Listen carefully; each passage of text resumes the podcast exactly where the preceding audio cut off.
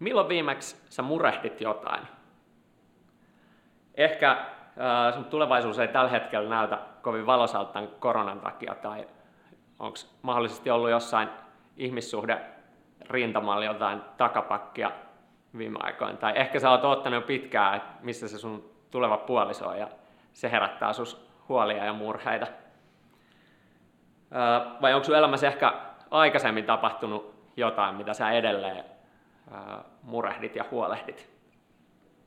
Tämän seuraavan vartin aikana tutustutaan yhdessä siihen, että mitä Raamattu sanoo murehtimisesta ja ennen kaikkea, että miten me voitaisiin oppia olemaan murehtimatta tai ainakin murehtia vähemmän. Mä oon Sahimaan Ville ja tämän meidän yhteisen matkan otsikkona on Älkää mistään murehtiko. Mä haluan aloittaa Matteuksen evankeliumin kuudennesta luvusta sen jakeista 31-34. Siellä sanotaan näin. Älkää siis milloinkaan huolehtiko siitä, mitä söisitte tai joisitte, tai pukisitte päällenne. Vierasuskoiset tavoittelevat kaikkea tätä. Taivaallinen isänne tietää kyllä, että tarvitsette tätä kaikkea. Etsikää te ennen kaikkea Jumalan valtakuntaa ja hänen oikeamielisyyttään, niin saatte kaiken muunkin. Älkää siis huolehtiko huomisesta. Se pitää kyllä itsestään huolen. Kullekin päivälle riittävät sen omat ongelmat. Tähän alkuun mä haluan pohtia muutamaa tällaista aihetta, mitkä yleensä saattaa aiheuttaa murhetta ja mitkä nousee tuossa Jeesuksen vuorisaarnassa myöskin esiin. Ensimmäinen teema on menneisyys ja tulevaisuus. Jeesus sanoi tuossa aikaisemmin, että älkää siis huolehtiko huomisesta, se pitää kyllä itsestään huolen. Kullekin päivälle riittävät sen omat ongelmat. Murehtiessa ihminen elää menneessä tai tulevassa. Ja usein saattaa ollakin silleen, että siinä murehtimisessa niin itse asiassa isoin kuorma tulee siitä, kun miettii niitä skenaarioita, miten tulevaisuudessa ehkä saattaisi tapahtua tai mahdollisesti mitä voi käydä.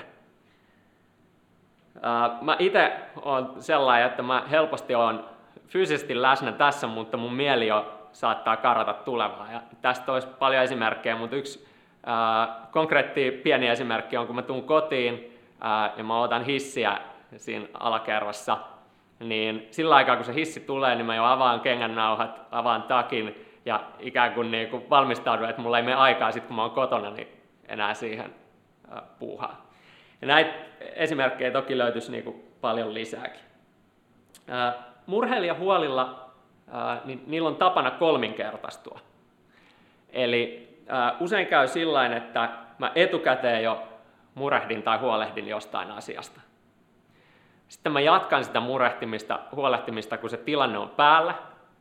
Ja vielä sitten, kun se tilanne on ohi, niin mä murehdin sitä asiaa ikään kuin, niin kuin taaksepäin. Ongelma tässä on se, että se murehtiminen ei auta oikeastaan siihen tilanteeseen, mutta se vie multa voiman siinä hetkessä. Jeesus käytti itsestään nimeä Minä olen Johanneksen evankeliumin kahdeksannessa luvussa. Jeesus on siis aina nykyhetkessä. Meidän opetuslapsina niin ongelma on se, että jos me yritetään elää menneessä tai tulevassa, niin siitä tulee aina enemmän tai vähemmän vaikeaa. Ranskalainen äh, matemaatikko, fyysikko ja filosofi Blaise Pascal äh, on todennut kuuluisassa ajatuksessa, että äh, kaikki ihmiskunnan ongelmat johtuvat siitä, ettei ihminen kykene istumaan yksin huoneessa vaiti. Jos näin oli jo 1600-luvulla, että elämä oli niin virikkeellistä, että ihminen ei osannut vaan olla, niin voi vaan kuvitella, että mitä Pascal sanoisi tähän aikaan ja tähän hetkeen, mitä me eletään 2000-luvulla. Samalla tähän liittyy mun mielestä yksi sellainen mahdollisuus, mitä tässä korona-ajassa on. Eli ää, tänä aikana niin meillä on mahdollisuus ää, niin yksilöinä kuin seurakuntanakin niin ehkä aiempaa paremmin oppii elää siinä hetkessä. Ja ää, niin, ettei me takerruta siihen menneeseen tai myöskään huolehdita liikaa vielä siitä tulevasta. Mun kysymys onkin, että voitaisiko me seurakuntana sen lisäksi, että me voidaan kokea sitä, että Jumala on läsnä, niin oppia myöskin itse olemaan läsnä. Meidän täytyy tietenkin ottaa oppia siitä menneestä ja myöskin valmistautua tulevaan, mutta siitä huolimatta elää tässä nykyhetkessä murehtimatta. Toinen teema tämän menneisyyden ja tulevaisuuden ohella, mikä saattaa aiheuttaa murhetta ja minkä Jeesus nostaa tuossa vuorisaarnassa esiin, on erilaiset arjen asiat. Eli Jeesus sanoi, että älkää siis milloinkaan huolehtiko siitä, mitä söisitte tai joisitte tai pukisitte päällenne. Ja tämä milloinkaan kattaa myöskin tämän korona-ajan, mitä me nyt eletään. Arjen keskellä moni juttu saattaa aiheuttaa murhetta tai huolta. Ehkä toimeentulo. Monella alalla on tällä hetkellä vaikeaa tai ehkä on lomautettu tai irtisanottu ää, tämän koronan aikana. Tai ehkä sun yrityksellä on vaikeaa. Mutta tämä ei ole ainoa asia, mikä haastaa arjesta. Toisilla on taas sellainen haaste ehkä ennemminkin, että miten selvii niistä kaikista arjen vaatimuksista, mitä eri puolilta tulee. Voisikin sanoa ehkä sillä että me eletään ajassa, jossa meillä on oikeastaan kaksi pandemiaa. Meillä on tämä koronapandemia, mutta sen lisäksi me eletään tällaisessa kiirepandemiassa. Kiire on äh, kyse siitä, että äh, mä oon väärässä ajassa ja väärässä paikassa tai väärää aikaa väärässä paikassa. Ja ää, se saattaa aiheuttaa helposti sellaista stressiä ja huolta, ää, mikä kuormittaa siinä arjessa. Ja tämä kiire on jotain, mikä on ää, sille läsnäololle vastakkaista. Raamatusta löytyy esimerkiksi Martta, ää, niin esimerkkinä tällaisesta henkilöstä, jonka ää, arki oli kuormittavaa sen monenlaisen häsäämisen ja hösäämisen keskellä. Jeesus sanoikin Martalle, että Martta, Martta, sinä huolehdit ja otat paineita monista asioista. Ehkä tämä on jotain sellaista, mihin sä pystyt myöskin samaistumaan tällä hetkellä. Me eletään myöskin sellaisessa ajassa, että kaikki tapahtuu koko ajan nopeammin ja nopeammin. Mä itse olen töissä yläkoululla ja mä oon nähnyt sen kehityksen, että aikaisemmin teini-ikäiselle oli vielä ok katsoa leffa. Mutta sitten myöhemmin tuli YouTube ja sen jälkeen enää tällaiset muutaman minuutin videot jakso kiinnostaa. Ja nyt viime aikoina, niin sekin on jo liian pitkä, että tällä hetkellä muutaman sekunnin TikTok-videot on se, mihin se mielenkiinto kohdistuu. Monessa muussa asiassa tämä nopeutunut rytmi ja tempo meidän yhteiskunnassa on nähtävissä. Mun omassa elämässä yksi esimerkki tästä on se, että kun mä kuuntelen jotain puhetta tai katon tietokoneelta just jotain puheita, niin yleensä mä teen sen tuplan nopeudella tai vähintään puolitoista kertaisella nopeudella siihen alkuperäiseen puhenopeuteen nähden. Kun alkaa katsoa jotain videokoneella tai puhelimella, niin siihen usein tulee sellainen teksti, että puskuroidaan. Ja siinä sitä videoa ladataan ikään kuin ennakkoon sen verran, että jos tulee joku yllättävä tilanne esimerkiksi, että netti katkee hetkeksi, niin se sun video pyörii kuitenkin vähän aikaa ja se ei ikään kuin häiriinny siitä heti.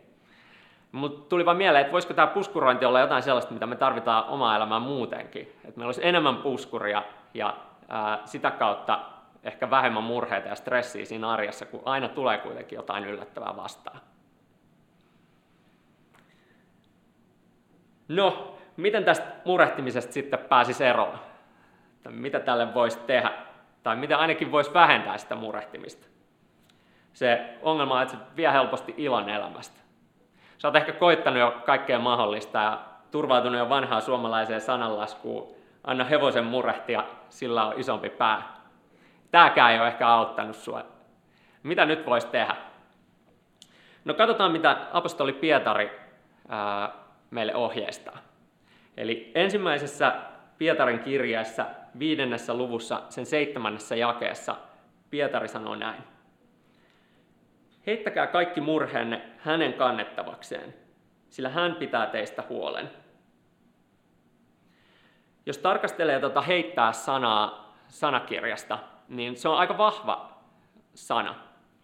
Siellä muita termejä, millä sen voisi korvata, niin olisi esimerkiksi, että panna jokin lentämään, sinkoutumaan jonnekin, viskata, paiskata, singota, nakata, lennättää.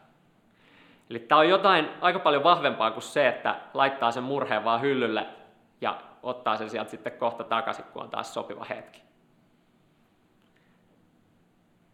Meidän tulee heittää kaikki murheet tuon Pietarin kohan mukaan. Tämä kaikki murheet koskee isoja ja pieniä murheita. Ja välillä ehkä saattaa olla silleen, että sulla on joku niin iso murhe, että sitä ei edes oikein tule heitettyä Jumalalle sen takia, että ajattelee, että no, tämä on niin iso juttu, että edes Jumala ei pysty tähän enää puuttumaan. Tai sitten ehkä saattaa olla joku pikkujuttu, mistä ajattelee, että no en mä tätä viiti Jumalalle vie, että tämä on niin mitätön ja pikku asia, että ei viiti vaivata sitä tälle.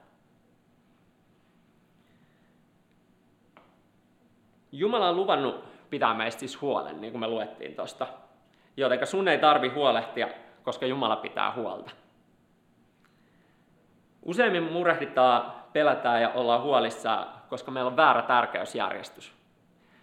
Eli me etitään turvaa tämän maailman asioista sen sijaan, että me etittäisiin turvaa tämän maailman luojasta. No, tämä saattaa susta kuulostaa edelleen liian abstraktilta, että no mitä se tarkoittaa, että heittää murheet Jumalalle. Sä et ehkä saa kiinni, että no miten mä sovellan tätä sitten mun arkeen ja mun niin kuin siihen oikeaan elämään. Tsekataan Filippiläiskirje, neljäs luku, jakeet 6 ja 7. Sieltä voitaisiin saada jotain kättä pidempään tähän tilanteeseen. Siellä sanotaan näin. Älkää murehtiko mistään, vaan kertokaa kaikki tarpeenne Jumalalle. Pyytäkää häneltä, rukoilkaa ja kiittäkää häntä. Kaiken ymmärryksen ylittävä ra- Jumalan rauha vartioi sydäntänne ja ajatuksianne, ja saa ne pysymään Kristuksen Jeesuksen yhteydessä.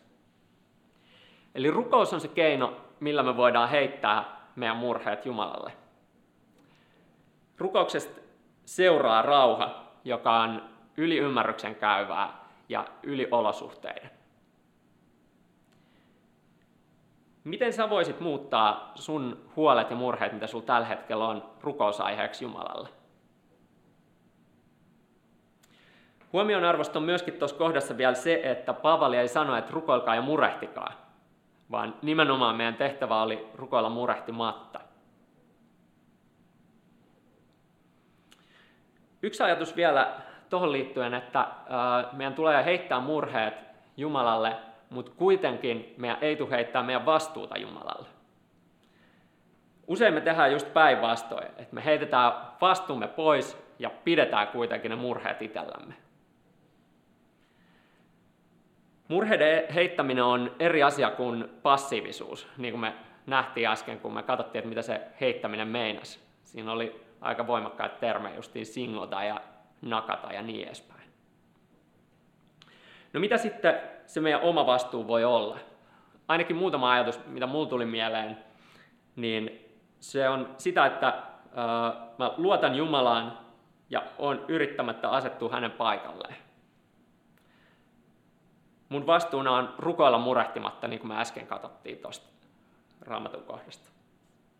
Tämän lisäksi mun vastuu on pysyä kuuliaisena Jumalalle odottamisen aikana. Ja vielä neljäntenä, kiittää ja ylistää Jumalaa.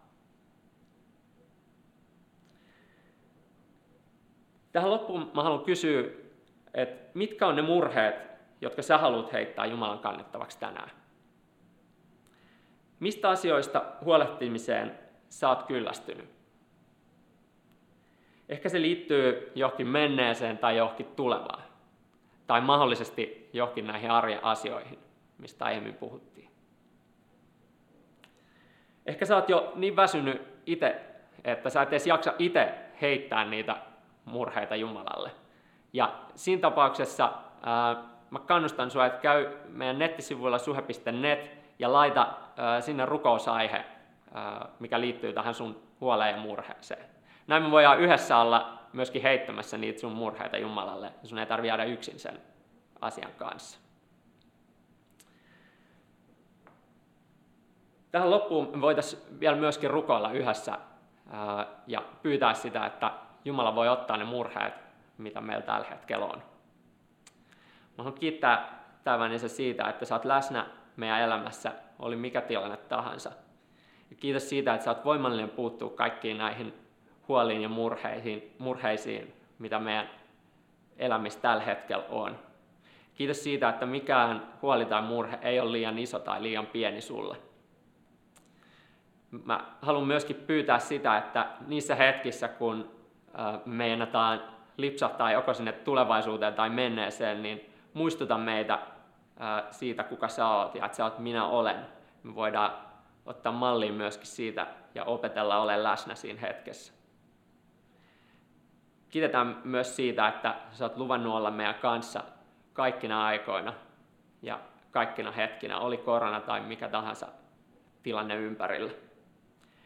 Jää siunaamaan meistä jokaista, aina meidän mieleen rauha, joka voi olla yli ymmärryksen käyvä. Amen. Mun toive ja rukous on se, että tämä hetki on voinut muistuttaa sua siitä, että sun ei tarvitse kantaa sun murheita itse tai yksin, vaan sä voit heittää ne Jumalalle, jos sä tahdot. Jumala on luvannut kantaa sun huolet myöskin tänä päivänä. Joten älkää mistään murehtiko. Kiva, että kuuntelit. Ota rohkeasti yhteyttä, jos haluat tietää suhesta lisää. Sä löydät meidät Facebookista ja Instagramista nimellä Suhe-seurakunta. Jos haluat olla tukemassa Suhen toimintaa taloudellisesti, siihen löydät ohjeet kotisivultamme osoitteesta www.suhe.net. Nyt hyvää viikon jatkoa.